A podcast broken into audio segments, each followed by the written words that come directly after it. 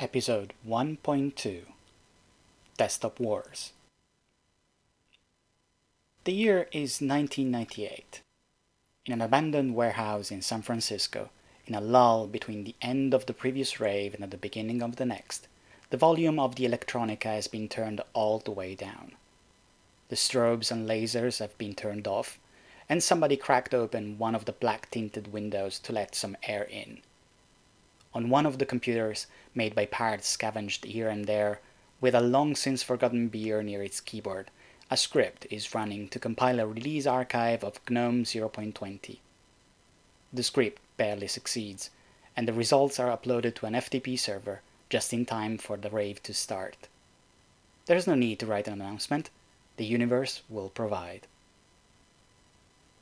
At the same time, somewhere in Europe, in a room dominated by large glass windows, wide walls with geometric art hanging off of them, and lots of chrome finish, the hum of 50 developers with headphones working in concert quiets down after the project leader, like an orchestra conductor, raises to his feet.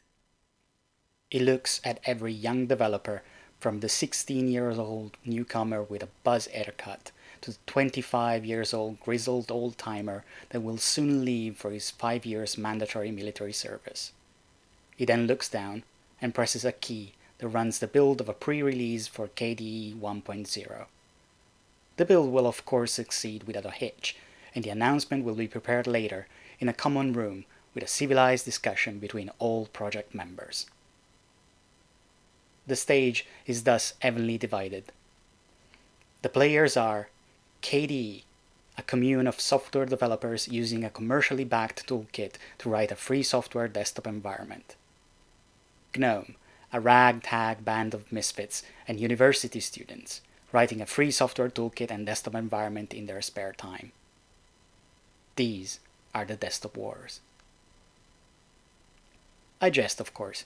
The reality was wildly different than the memes. Even calling them the desktop wars is really a misnomer.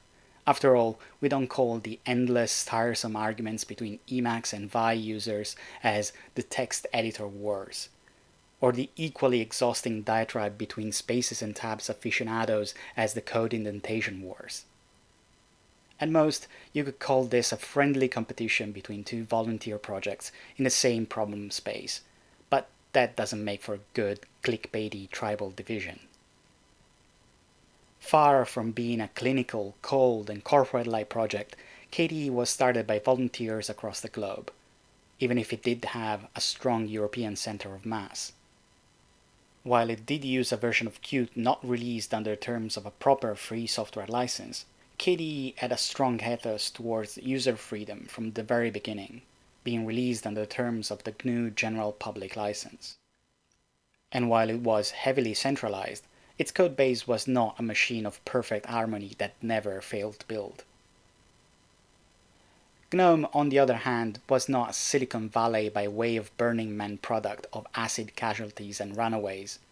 Its center of mass was nearer to the east coast of the US, not the west, even if GIMP was initially developed at Berkeley. GNOME was indeed perceived as the underdog, assembled out of a bunch of components developed at different paces, but its chaotic initial form was both the result of the first few months of alpha releases and of the more conscious decision of supporting and integrating existing projects. Nevertheless, the memes persisted, and the battle lines were drawn by the larger free and open source software community pretty much immediately, like it happened many times before and will happen many times after. The programming language was one of the factors of the division, certainly, bringing along the extant fights between the C and C developers communities, with the latter claiming the higher technical ground by using a modern ish language compared to the portable assembly of the former. GNOME used the existence of bindings for other languages, like Perl, Python, Objective C, and Guile, as a way to counterbalance the argument by including other communities and programming paradigms into the mix. Writing GNOME libraries surely was a game for C developers, but writing GNOME application was supposedly to be all about choice. Or, at least, it would have been once the GNOME libraries were done. While the project was in its infancy, though, the same people writing the libraries ended up writing the applications, which meant a whole lot of C being unleashed onto the unsuspecting world.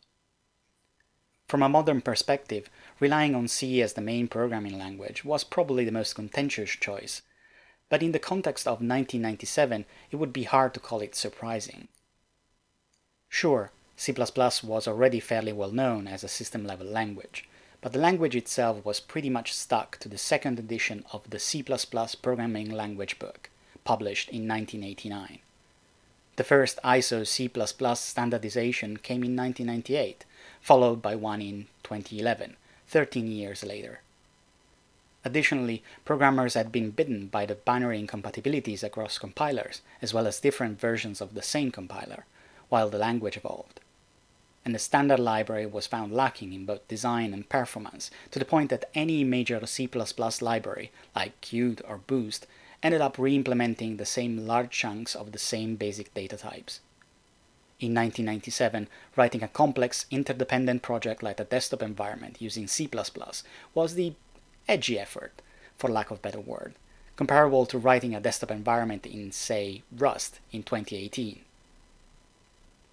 Another consideration tied into the support for multiple languages was that basically all high level languages exposed the ability to interface the internals using C binary interface, as it was needed to handle the OS level integration, like file and network operations. We could debate forever if C was the right choice, and there are people that still do that to this day, so we would be in good company. But in the end, the choice was made, and it can't be unmade. By and large, though, the deciding factor that put somebody in either the KDE or GNOME camp was social and political. Fittingly, as the free and open source software movement is a social and political movement. The argument boiled down to a very simple fact. The toolkit chosen by the KDE project was, at the time, not distributed under a license that fit the definition of free software, and that made redistributing KDE a pain for everyone that was not the KDE project themselves. The original Qt license, the Qt Free Edition license, required that your own project never depended on modifications of Qt itself, and that you licensed your own code under the terms of the GPL, the LGPL, or a BSD-like license. Writing libraries depending on Qt also required to jump through additional hoops, like sending a description of the project to Trolltech. Of course, that put the KDE project in the clear. They were consuming Qt mostly as a black box, and they were releasing their own code under terms of the GPL. It did place the distributors of KDE binaries on less certain grounds, though, with Debian outright refusing to package KDE as it would put the terms of the GPL used by KDE in direct conflict with the terms of the Qt Free Edition license. The license itself was really not conforming to the Debian free software guidelines, so distributing Qt itself, as well as any other project that decided to use its license, was out of the question. If you wanted to use pre-built packages for KDE 1.0 on Debian, you had to download and install them from a third-party repository, maintained by KDE themselves. Other distributions, such as SUSE and Mandrake, were less finicky about the details of the interaction between different licenses, and decided to ship binary builds of KDE as part of the main package repositories. The last big name in the Linux distribution landscape at the time was Red Hat, and things were afoot there. Just like Debian, Red Hat was less than enthused by the licensing issues of Qt and KDE, and saw a fully GPL and LGPL desktop environment as a solution for their commercial contracts. Of course, GNOME was mostly alpha quality software at the time, and had to catch up pretty quickly if it wanted to be a viable alternative to, well, shipping nothing and supporting roughly every possible combination of window managers and utilities. Which is why, in 1998, Red Hat created their Red Hat Advanced Development Laboratories. The RAD Labs were, quote, an independent development group to work on problems of usability of the Linux operating system, end quote. A few developers, embedded in upstream communities, tasked with both polishing the many many, many rough edges of GNOME and taking over some of the unglamorous ex- aspects of maintenance in a large project. Under the watchful eye of Mark Ewing and Michael Fulbright, Rad Labs hired Elliot Lee, who wrote the CORBA implementation library ORBit and worked on the componentization of GNOME. Owen Taylor, who co-maintained GTK and shepherded the 1.0 release. Carsten the Rasterman Haitzler, wrote the Enlightenment window manager and worked on specifying how other window managers should integrate with GNOME. Jonathan Blandford, who worked on the GNOME Control Center, and Federico Mena, worked on GIMP, GTK, and on a GNOME GUI for the Midnight Commander file manager, as well as writing the first GNOME calendar application. In time, the RAD labs would acquire the talents of other well-known GNOME contributors like Havoc Pennington and Tim Janik to work on GTK 2.0, Christopher Blizzard to work on the then newly released Mozilla web browser, and David Mason to work on the GNOME user documentation. In September 1998, GNOME released version 0.30 to be shipped by Red Hat Linux 5.2 as a technology preview, thanks to the work of the people at the RAD labs. Of course, it was not at all smooth sailing, and everyone there had to fight to keep GNOME from getting cut, mostly by convincing the Red Hat co founder and CEO Robert Young that the project was in a much better shape than it looked. The now infamous Project Bob was a mad dash of 36 hours for all the members of the RAD labs to create and present a demo of GNOME, making sure it would work, at least within the strict confines of the demo itself. Additionally, Carsten Haitzler would write a cool new theme using newly added loadable module support in GTK to show off the capabilities of the toolkit in its upcoming 1.2 release. Up until then, GTK looked fairly similar to Motif, but counting on his experience on the Enlightenment window manager, Haitzler had the ability to customize the appearance of each UI element in a variety of ways. Of course, in the end, it probably was the team that won over Red Hat management, and without it, Project Bob may have failed and spelled doom for the whole RAD labs, and thus the commercial viability of the GNOME project itself. In December 1998, Trolltech announced that Qt would be released under the terms of a new license, called the Q Public License, or QPL. The QPL was meant to comply with the Debian Free Software Guidelines and lead to Debian being able to ship packages of Qt, but it did not really solve the issue of GPL compatibility, so in essence nothing changed. Debian and Red Hat would not ship KDE until its 2.0 release two years later, when Trolltech relented and decided to ship Qt 2.0 under the terms of both the QPL and of the GNU GPL. By the beginning of 1999, KDE was about to release version 1.1, whereas GNOME locked down the features for a 1.0 release which was announced in March 1999. In April 1999, Red Hat Linux 6.0 shipped with GNOME as its default desktop environment. The 1.0 release was presented at the Linux Expo in May. The presentation was hectic and plagued by the typical first release issues.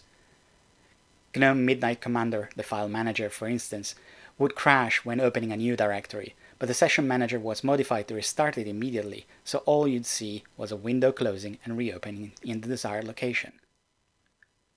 The splash of the first major release attracted attention.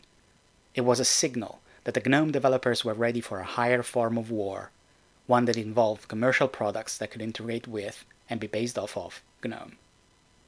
The desktop wars were entering a new phase, one where attrition and fights by proxy would dominate the following years. Next week, we're going to zoom into the nascent ecosystem of companies that were born around GNOME and focus on two of them Ximian, or Helix Code as it was called at the time, and Eazel. Both companies define GNOME's future in more ways than just by adopting GNOME as a platform. They work within the GNOME community to create products for the Linux desktop, and they shape the technical and social decisions of the GNOME project well after the first chapter of its history. Alongside that, we're also going to look at the effort to bring about the era of components that was initially outlined with the GNOME acronym a desktop and an object model. We're going to see what happened to that once we step into the land of the bonobos.